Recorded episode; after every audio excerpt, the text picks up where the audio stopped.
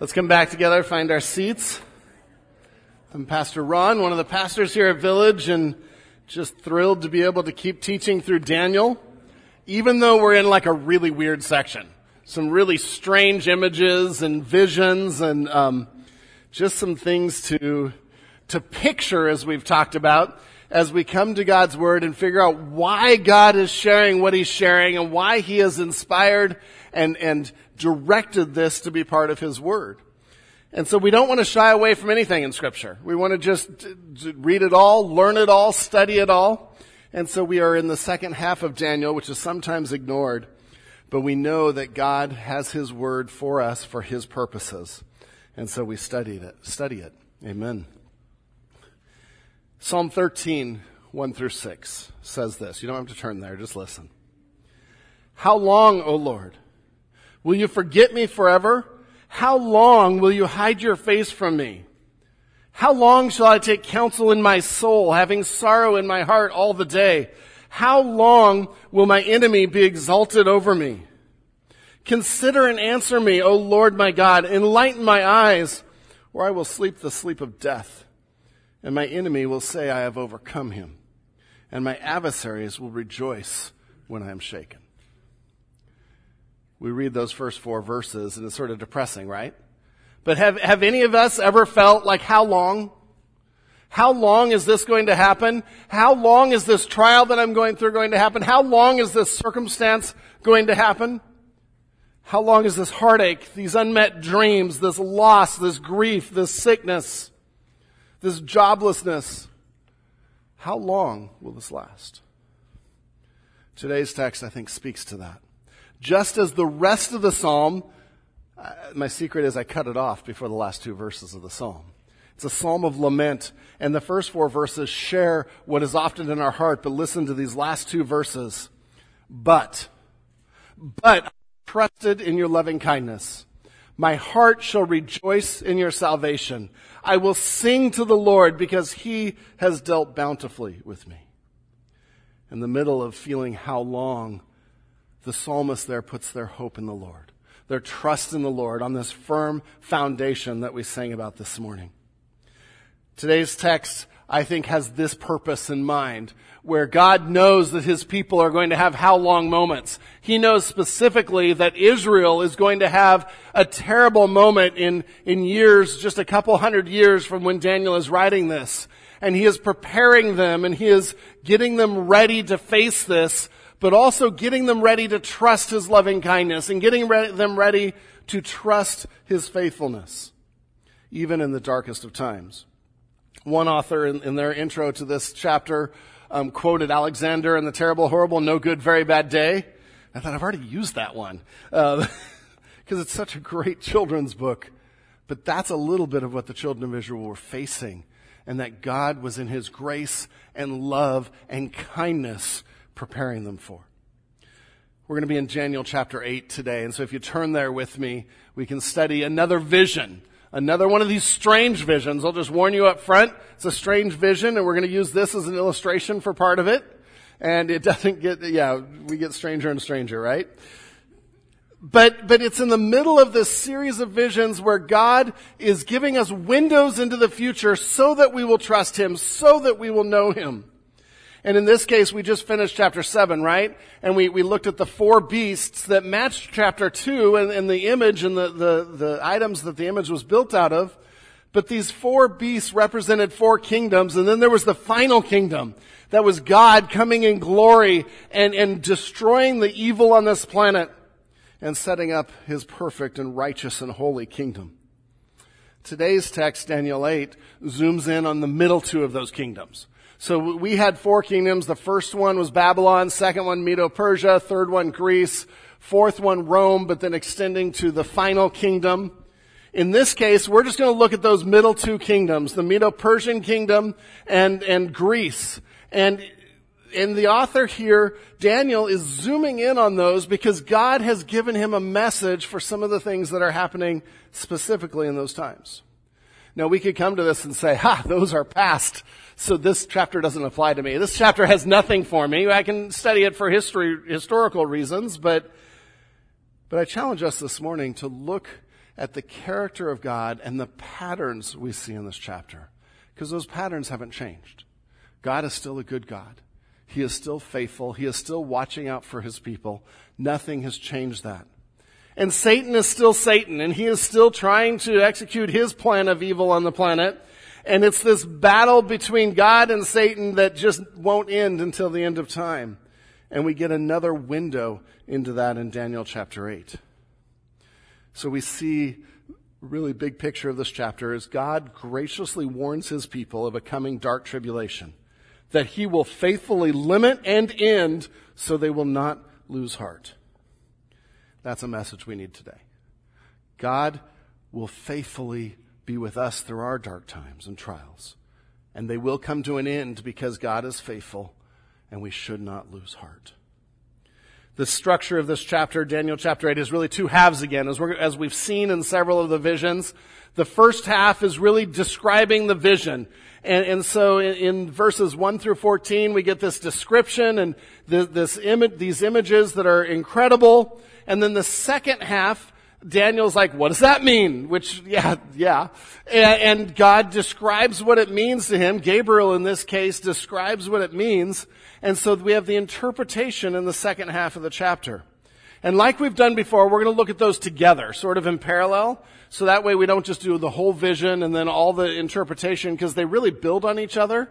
So we're going to take each section, look at the vision and the interpretation. Then the next section, look at the vision and the interpretation. And I think that will help us understand what God is trying to share with his people here.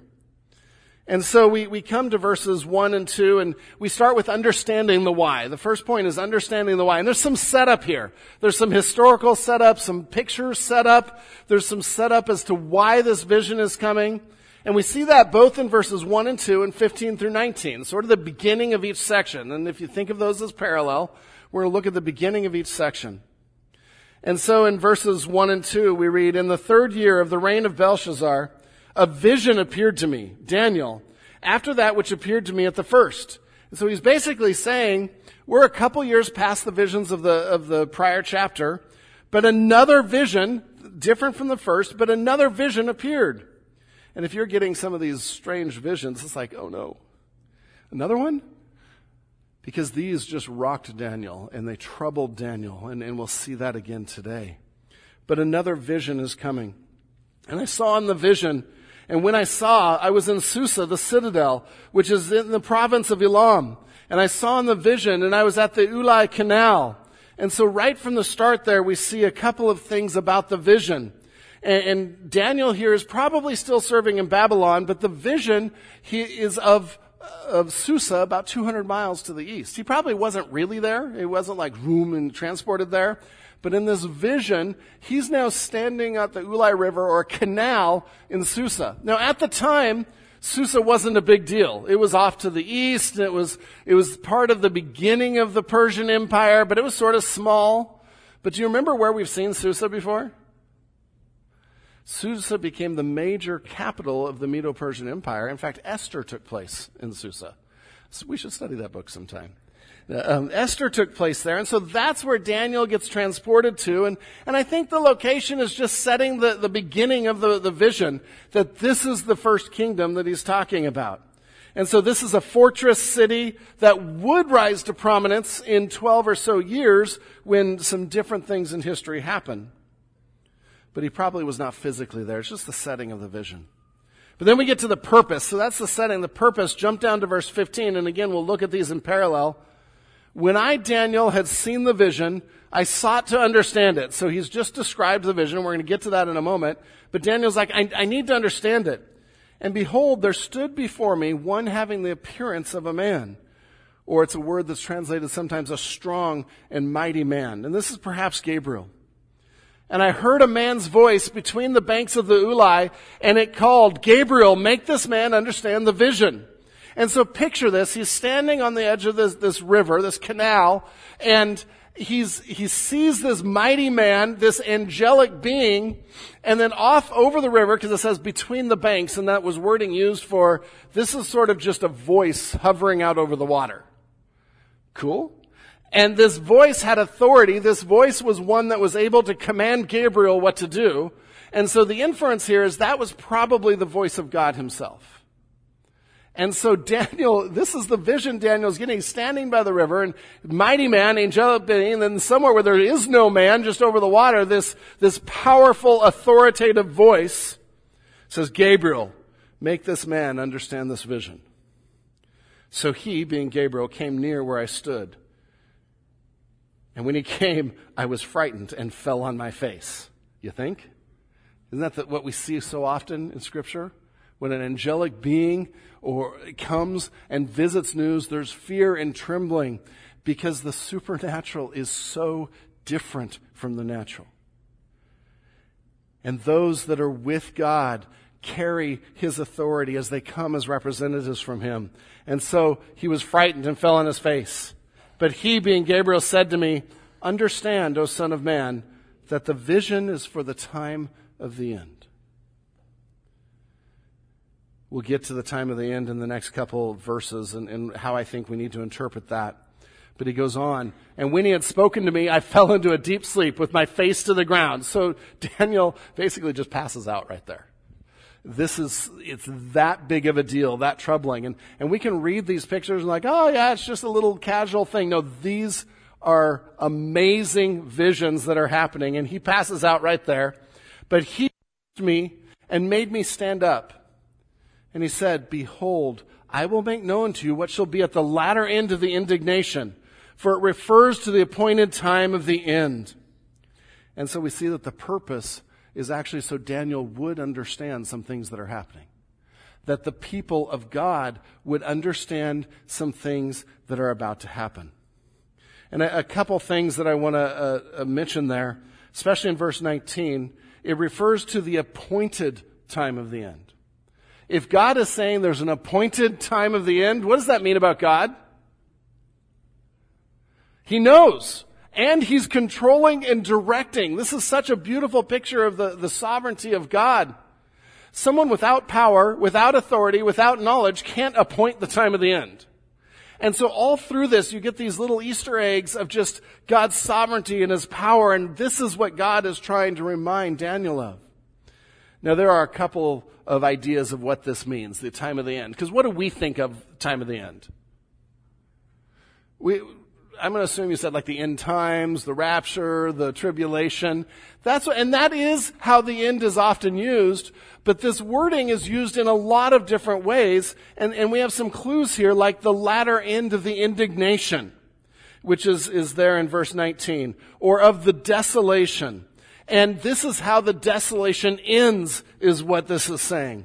And so we can look through history and we can understand history that this is probably talking about a time in the second century where there was a desolation from Antiochus Epiphanes, a desolation and a devastation to the people of Israel, a desecration of the temple, that, that all would have fit into this. And actually that happened under the, the Grecian Empire, which is where it happens in this setting. And so, really, I think we need to see this as dealing with a, a, time of tribulation that is coming for them, but is history for us. But that doesn't mean we can't learn anything from that.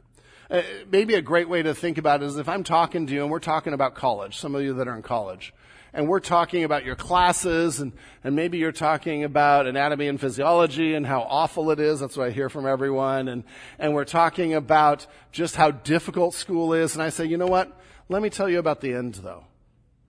The end is going to be okay. You're going to have a degree and it is going to be good and you're going to get through this. Am I talking about end times there?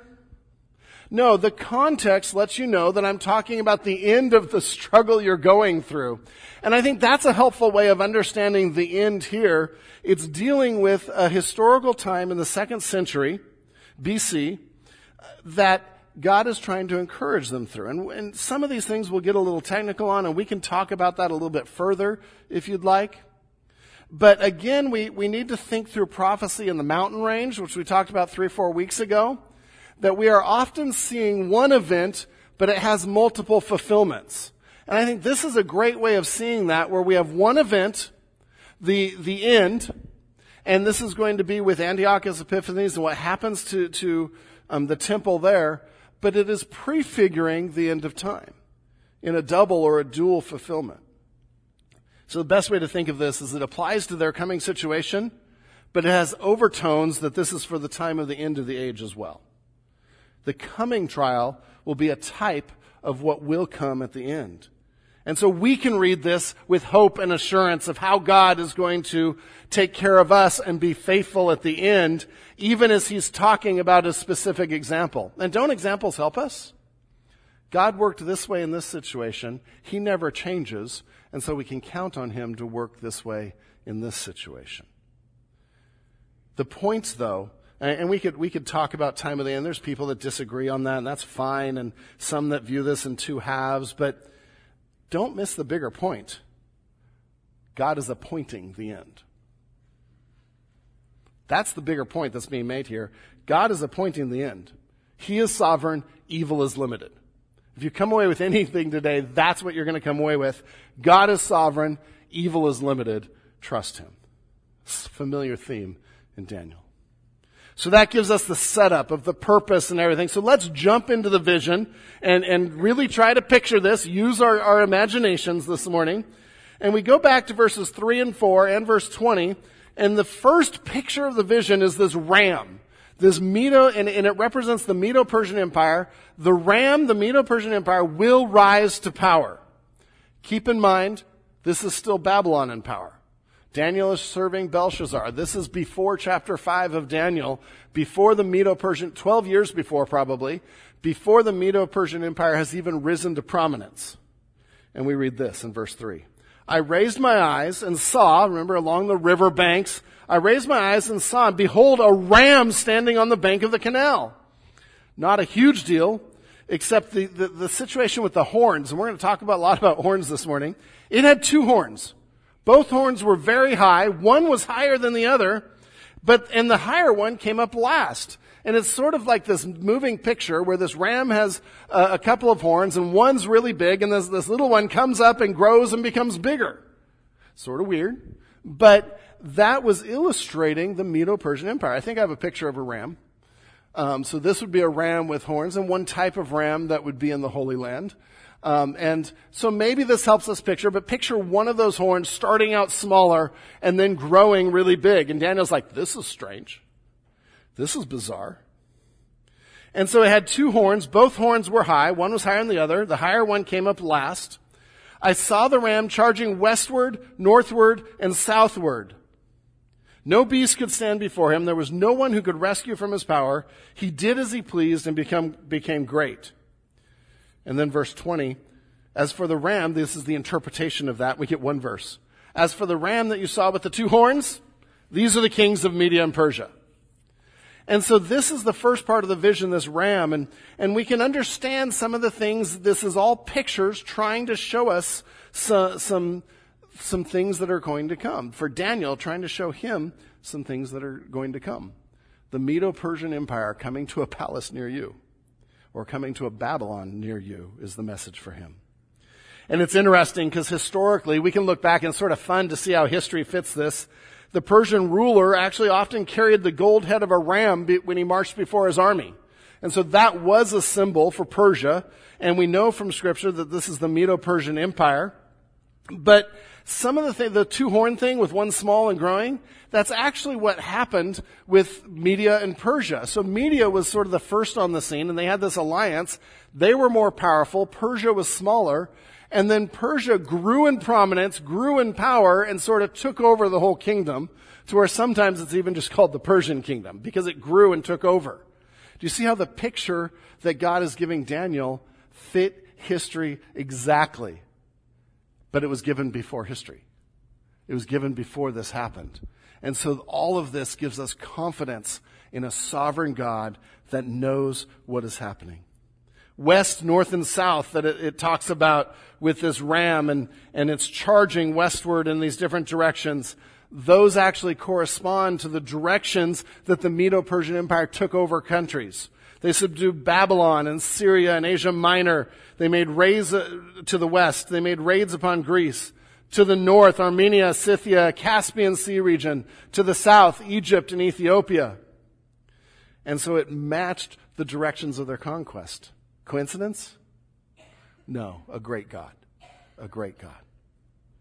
And we see the power of this if you look at the end of verse 4, and this is a phrase that's repeated in the next part of the vision and then expanded on in the third part of the vision. No beast could stand before him. We get this description of how powerful the Medo-Persian Empire was. No beast, representing kingdoms, could stand before him. There was no one who could rescue him from his res- who could rescue from his power. He did as he pleased, and he became great incredible power. This was an unstoppable kingdom until it wasn't. And that's what we're going to see over and over today. Man's greatness is unstoppable until it isn't. Because everyone falters, everyone dies, every kingdom passes away except one. The, the, the last thing that I was thinking about at this this is before the whole writing on the wall that Pastor Andrew taught us about. And I wonder if this vision might have given Daniel a little more confidence as he's, he's telling the king about the writing on the wall. Because he's already seen what's going to happen. He's already seen that the Medo-Persian Empire is going to take over. And he's actually seen beyond that. And so he could, when the writing's on the wall, he comes to Belshazzar, he could say, yeah, you have been counted, you've been found wanting, your day's in tonight. Because he's already seen it. God is doing his work. So that's the first part of the vision, the ram. Then we get to the second part of the vision, the goat unicorn is what I'm calling him, or Alexander the Great. He will displace the ram. And this is where it's funny because we just heard that the ram was unconquerable. No one could oppose him. And the very next thing is he gets destroyed by the next animal. He was great until he wasn't.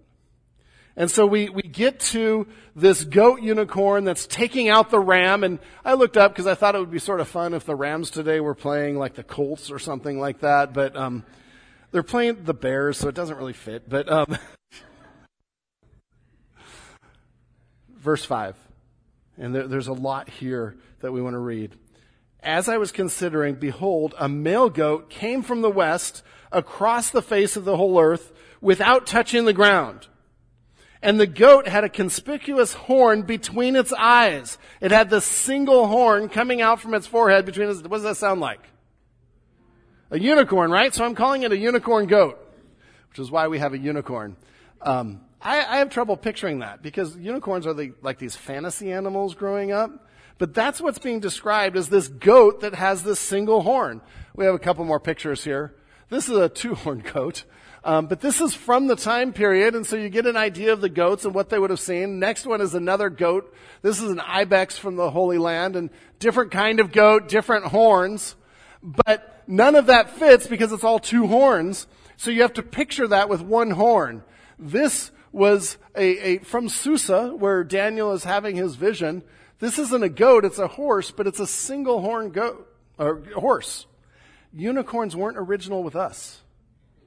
Um, incidentally, this unicorn isn't about rainbows and butterflies. Um, quite the opposite. And, and it's probably good that our kids aren't in here because it'll just destroy their whole impression of unicorns. But let's keep reading. Had a horn between its eyes. He came to the ram with two horns, which I had seen standing on the bank of the canal, and he ran at him in his powerful wrath. I saw him come close to the ram and he was enraged against and struck the ram and broke his two horns. And we get some similar phrasing here. The ram had no power to stand before him.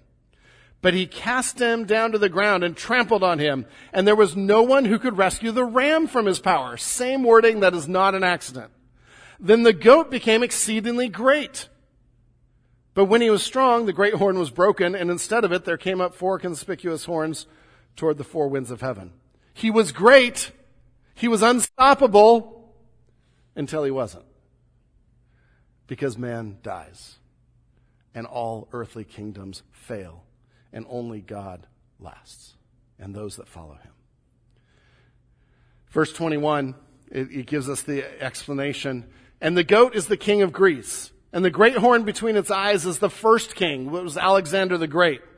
And we know some things from, from history. Alexander the Great came to power swiftly, which is why you saw the wording that, that it ran and its feet didn't even touch the ground in verse 5 there. And so, Alexander the Great took over the whole earth, and we see that he ran across the face of the whole earth in, in verse 5.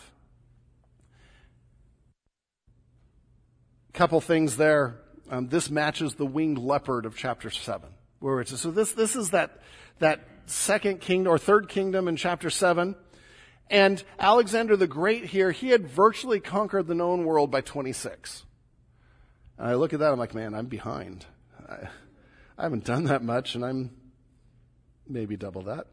Um, he had virtually conquered because it was so swift and so powerful and he defeats the ram who is no longer great, who is no longer unstoppable. And we know that Alexander the Great conquered Medo-Persia somewhere 334, 331 BC, probably in that process. We have read that there is a brutal trampling and he brutally attacked the Medo-Persian Empire. An utter defeat. One historian wrote, there was an overwhelming defeat where Alexander visited upon Persian forces at the Granicus River in 3 BC. With only 35,000 men, Alexander's forces plunged through the river, attacking Darius's 100,000 footmen and 10,000 horsemen, reportedly killing 20,000 at a loss of only 100 Greek troops. Get a picture here? Not only of the awfulness and the power, but the swiftness of their defeat. No one could stand before Alexander the Great. He ended up having approximately 1.5 million square miles of kingdom. Hard to picture, it's a lot. He ruled the known world with an iron fist, and he was great and unstoppable until verse 8 and verse 22. Then the goat became exceedingly great, but when he was strong, in the prime of his power, the great horn was broken. And instead of it, there came up four conspicuous horns toward the four winds of heaven. Later on in verse 20, 22, as for the horn that was broken, in place of which four others arose, four kingdoms shall arise from his nation, but not with his power. And we know that Alexander the Great ended up dying in the prime of his career. Um, and he left two sons. Those sons were murdered. And soon after some infighting and struggle, the empire became divided into four sections. Greece and Macedonia, Thrace and Asia Minor, Syria and Babylon, and Egypt and Israel. But they didn't have the same power. And, and so we see that in the, in his greatness, he, he took fever and died, maybe malaria, not even in battle, completely powerless against sickness and death, and he's gone, and his kingdom is separated. Again, predicted hundreds of years before it happened. Alexander and his greatness didn't last, and I'm reminded of the saying the cemetery is full of irreplaceable people. And we're reminded of the mortality of man and the greatness of God. But none of these are actually the main point of the vision. And the main point's coming. All of this is setting up what's going to happen. And point number four, the little horn or the man of intrigue dominates all for a time. The little horn, the man of intrigue dominates all for a time. And in verses 9 through 14 and then 23 through 26, we see, and this is probably the, the most that we're going to read because this is the center point of, of what God is trying to comfort his people through. Verse 9, out of one of them came a little horn. And we know that Antiochus Epiphanes grew out of the Seleucid kingdom, out of one of those four. And, and so you have to picture that these, there are these four horns, and then they sort of melt away, and one horn comes up and dominates all the others, and we're back to a unicorn goat. Because one ruler is ruling over it all, and this one is standing greater and more powerful and reaching into heaven and defying God Almighty and daring the Most High that he is not the Most High. And that's a problem. And so one of them, a little horn, which grew exceedingly great toward the south, toward the east, and toward the glorious land. It was great, even to the host of heaven. And some of the host and some of the stars it threw down to the ground and trampled on them. It became great, even as great as the prince of the host. And the regular burnt offering was taken away from him and the place of his sanctuary was overthrown. And we're going to get to what all that means in a moment, but I want to give us the whole picture. and a host will be given over to it together with the regular burnt offering because of transgression. And it will throw truth to the ground, and it will act, and it will prosper. Then I heard a holy one speaking, and another holy one said to the one who spoke, For how long, and that's where we get the phrase how long, we've heard that in, our, in the psalm. For how long is the vision concerning the regular burnt offering? The transgression that makes desolate, and the giving over of the sanctuary and host to be trampled underfoot. And he said to me, For 2,300 evenings and mornings, then the sanctuary shall be restored to its rightful state. All of that's the vision. So jump to 23 and we're going to see the explanation of that and look at, then we'll, we'll tear it apart and look a little more. And at the later, latter end of their kingdom, when the transgressors have reached their limit, a king of bold face, one who understands riddles, or the NIV translates that, a man of intrigue, shall arise. His power shall be great, but not by his own power. And he shall cause fearful destruction and shall succeed in what he does and destroy mighty men and the people who are the saints. By his cunning he will make deceit prosper under his hand, and in his own mind he shall become great. Without warning he shall destroy many, and he shall even rise up against the prince of princes, and he shall be broken, but by no human hand. And so now we get this amazing description of this little horn. And these verses are packed through of things. And, and we're going to go through them pretty quickly because it gives this description. But God is preparing His people for the coming crisis. And He's doing it both by promoting trust and faithfulness because we know God is above all, but also giving comfort because we know God will only let it last for a time. I would agree with most commentators that this little horn here, these events really represent, as I've already said, Antiochus Epiphanes, or Antiochus the Fourth Epiphanes. The eighth ruler of the Seleucid Greek Empire, he was well known for his exploits against Israel. Now we have the benefit of hindsight. They didn't necessarily have that, but we can see how events fulfilled these verses and how it all just fits into place in amazing ways. And it should boost our confidence in an almighty God who knew this before it would happen. Much of, of the history we know from some writings from the intertestamental period between the Old Testament and the New Testament. First Maccabees is where a lot of this comes from. And so this is about Antiochus, but again, it's prefiguring the Antichrist in Revelation. It's a type of Antichrist. And so let's look at the description out of these two passages. And this is where, man, there's just a lot of, of words. So I'm going to break it down into a few items of description. First thing we see in both verse 9, um, well, in verse 9 and the idea of the, of the second half, is Antiochus started out small, a little horn, but increased in power. He was seemingly insignificant. See, what's interesting is Antiochus wasn't the rightful heir to the throne. His brother was, his older brother was. When his older brother passed away, it should have gone to his nephew, right? Because it should stay in that line. But Antiochus was a shrewd man. He was a master of intrigue, and through cunning and through manipulation, through political manipulation, he convinced not only the nephew, but everyone that he should be the next heir. We don't know how he did it, but he did. And so we see right from the start this insig- seemingly insignificant man rising to power.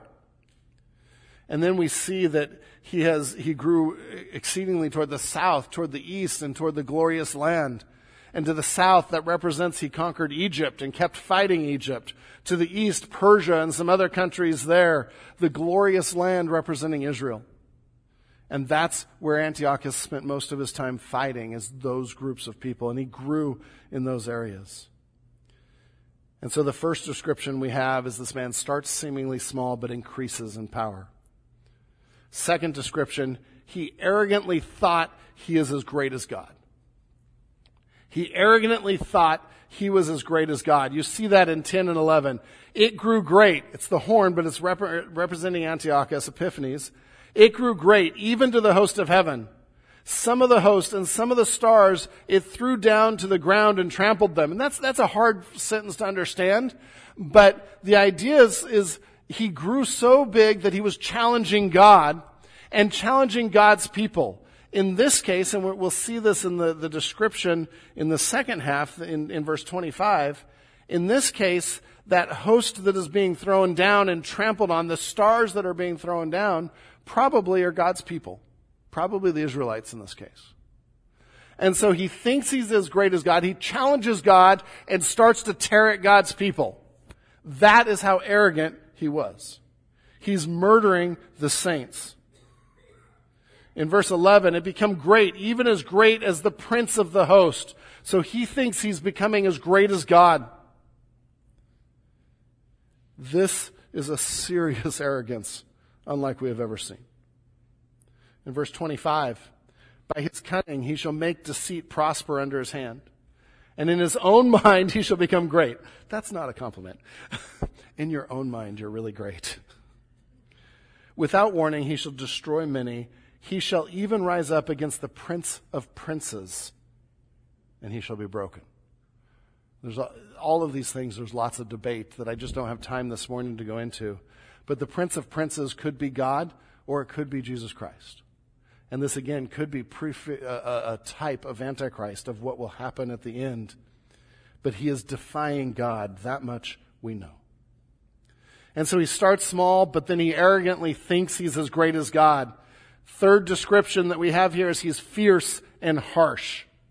Verse 23, at the latter end of the kingdom, when transgressors have reached their limit, because God is limiting things, a king of bold face, or of stern face, insolent, harsh, all those that oppose him will be punished. And so we know that was true of Antiochus Epiphanes. Fourth description there, he was a man of intrigue. I've mentioned this, a man of intelligence, persuasive. He could manipulate with the best of them.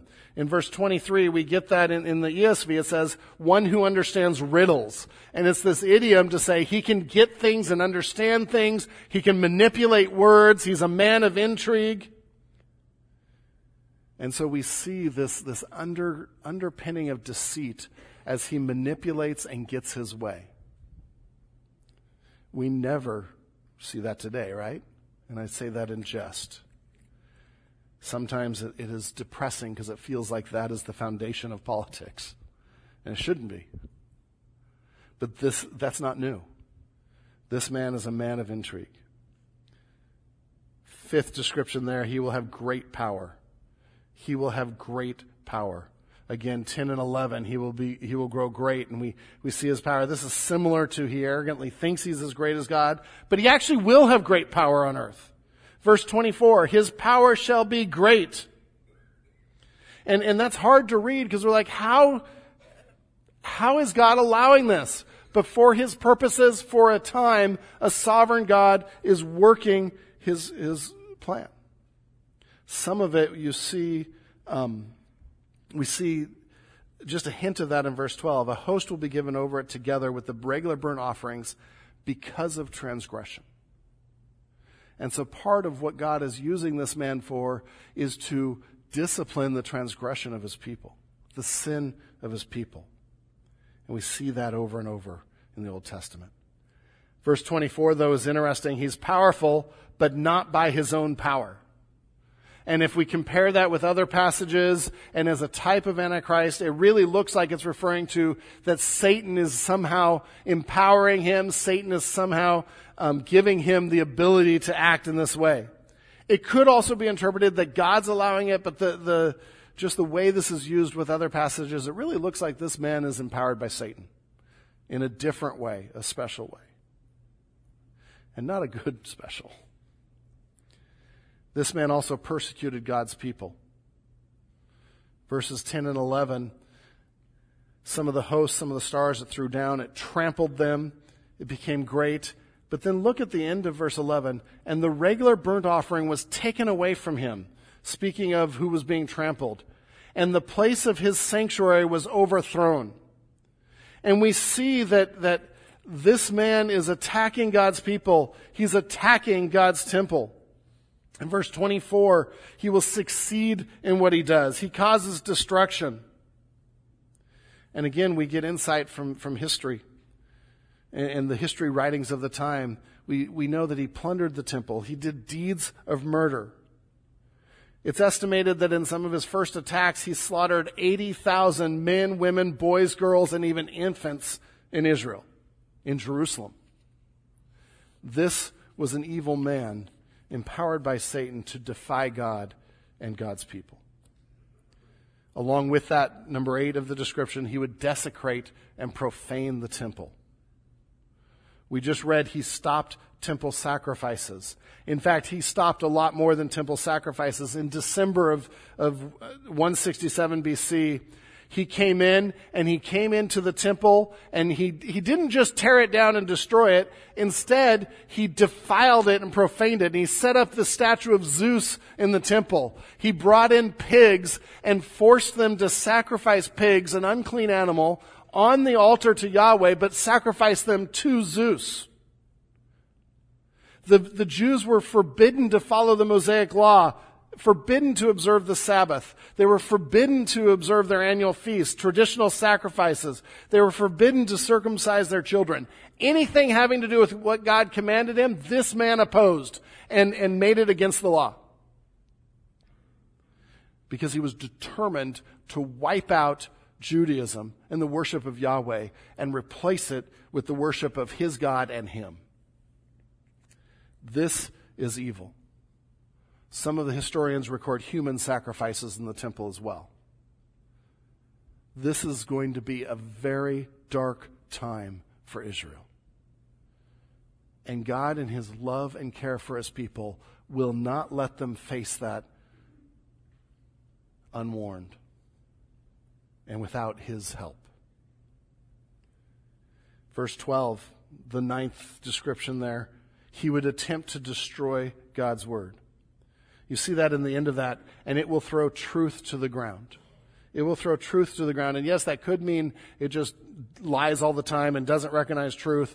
But looking at the wording and the way it's used, it probably means he's throwing God's word to the ground. And we know even from history, the books of the law that they found, they tore to pieces and they burned with fire. So Antiochus was one of the ones that was burning the, the Old Testament and trying to, to rid it, rid this planet from the scourge of God's word. Anyone found possessing the book of the covenant, anyone adhering to the law was condemned to death by decree of the king. Do you see how dark the time was? Oh, many have tried to get rid of God's word. Antiochus wasn't the first, he wasn't the last. No one has succeeded. There's stories the Roman Emperor Diocletian tried and failed. And the next emperor made God's word the law of the land. In the 1750s, French philosopher Voltaire, Voltaire, tried to expunge his area from God's word. He declared within a hundred years the Bible will be forgotten. When he died, his home was bought and turned into the French Bible Society. I love that. And they distributed thousands of Bibles. China has tried. Castro has tried. No one has gotten rid of God's word because God's word will last forever. He is faithful. Evil reigns for a limited time and in a limited scope.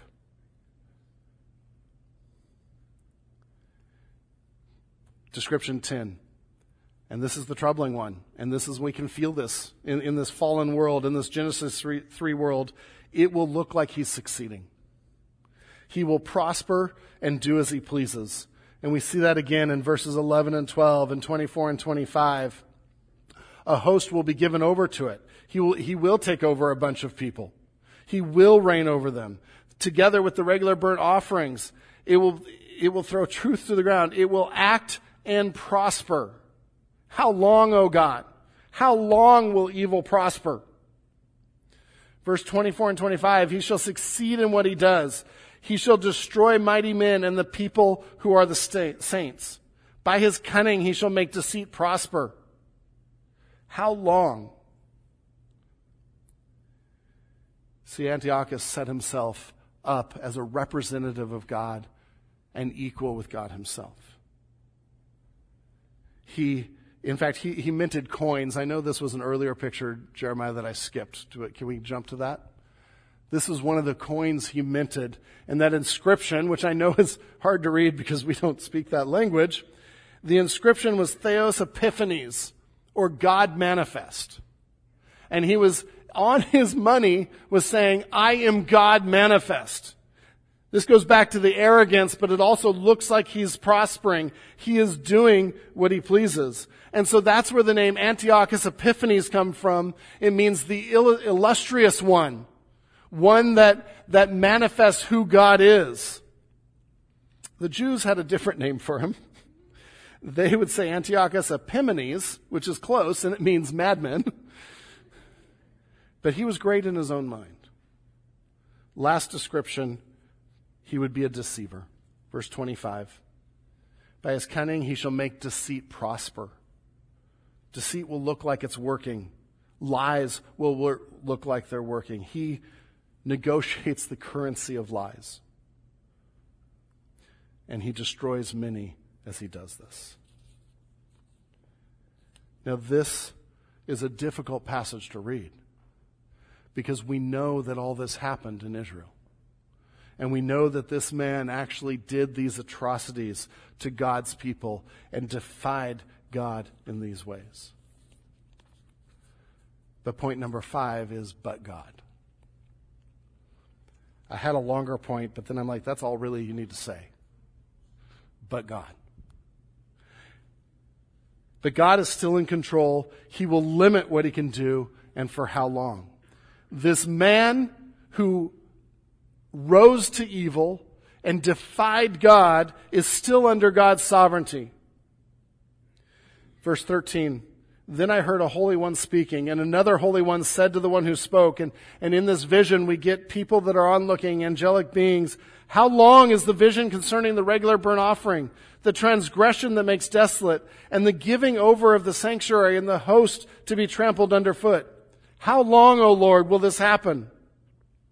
And he said to me, and this, we can skip over this verse, but he said to me, for 2,300 evenings and mornings, then the sanctuary shall be restored to its rightful state. Hundreds of years before, God says, yeah, it's going to happen, and I'm cutting it off. Not just eventually, 2,300. Let's go with that number. And when you give an exact number, you better be right. And, and it's, it's really interesting because God does just that. And we see even at the end of verse 25, he shall rise up against the prince of pieces and he shall be broken, but not, but by no human hand. The vision of the evenings and mornings that has been told is true because God is faithful. Seal up the vision for it refers to many days from now. And so the message of the but God portion of this is that we can remember in the darkest of circumstances, God is faithful and He will bring those times to an end. How long? 2,300 evenings and mornings. Now, if you, if you read on this, there's two, two camps that are 50-50, and I'm not even going to say which one I think is, it's, it's 50-50. This could be 2,300 evenings and mornings or 1,150 days because they had morning and evening sacrifices, so it would have been 2,300 sacrifices or 1,150 days. And that's a little more than three years. Or it could be 2,300 actual days. One is just over three years, the other is six years, four months. Here's what's interesting, because we're like, oh, just look at history and you can tell which one it is. They both fit history, which is sort of annoying. No, or it's sort of cool because it is that true. In fact, if you go with the 1150 number, and if you go from the time that the temple was desecrated and pigs were sacrificed and Zeus was brought in, approximately 1150 days later was when the temple was cleansed. Pretty cool, huh?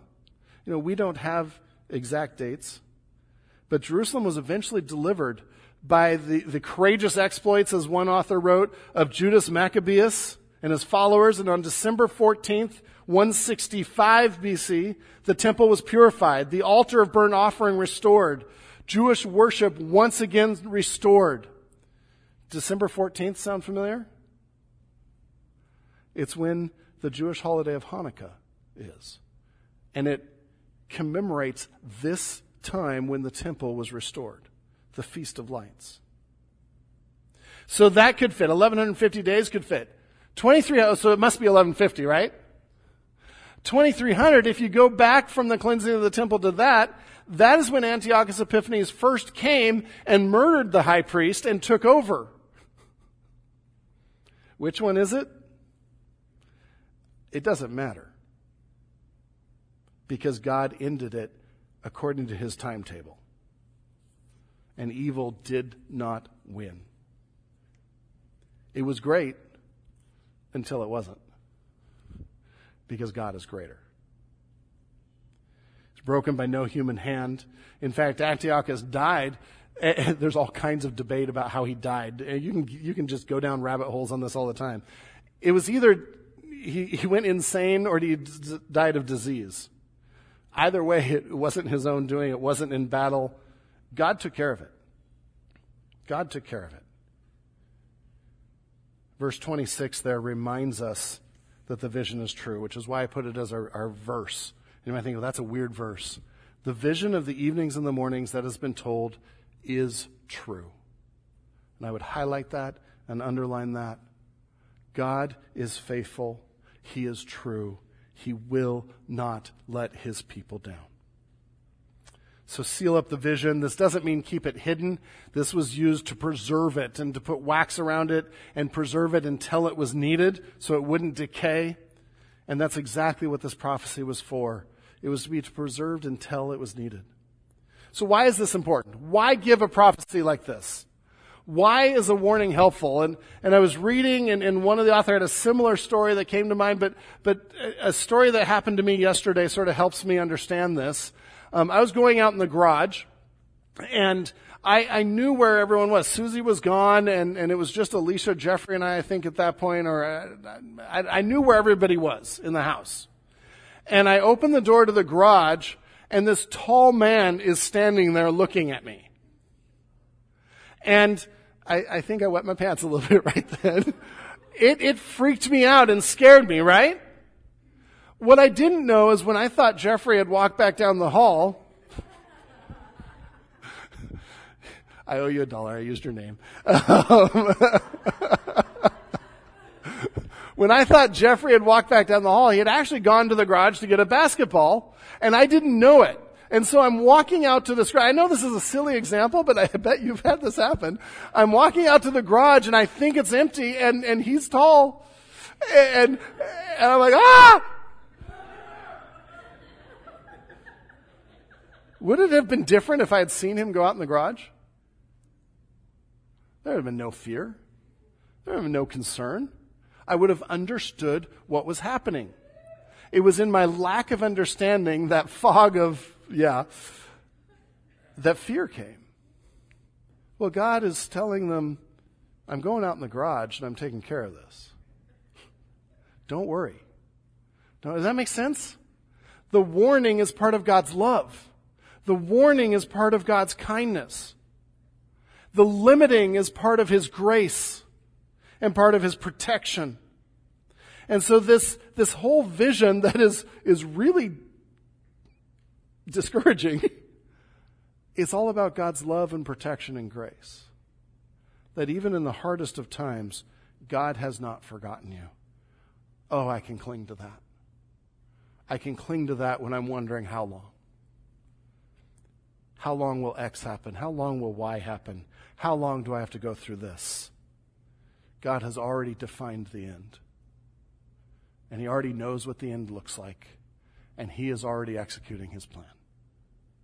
And evil will be ended. The last verse, verse 27. And I, Daniel, was overcome and lay sick for some days. It was a troubling vision. Then I rose and went about the king's business, but I was appalled by the vision and did not understand it. And, and again, we can say, well, Daniel, he should have seen the hope in the vision. Did you hear what the vision was? It was disturbing. okay, that's not that disturbing. it was disturbing. These unicorns were killed and destroyed because God's kingdom lasts. I think the best picture of it for me would be if God gave me a vision of my children's future, and I could see everything that happened to them, and part of it was knowing that they would go through a really difficult time. even if I knew and had hope and confidence that God would bring them out of it, because maybe my vision was that, my heart would be sad that they had to go through that, right? Yeah. And so I can understand as a parent, Daniel loved God's people. He loved Israel. And to see what his people would have to go through was troubling and appalling, even with the hope and the confidence that God is faithful. And so let's not come down too hard on Daniel for being appalled and overcome and sick because he loves God's people. But in the end, he was able to rise and go on because God's promises.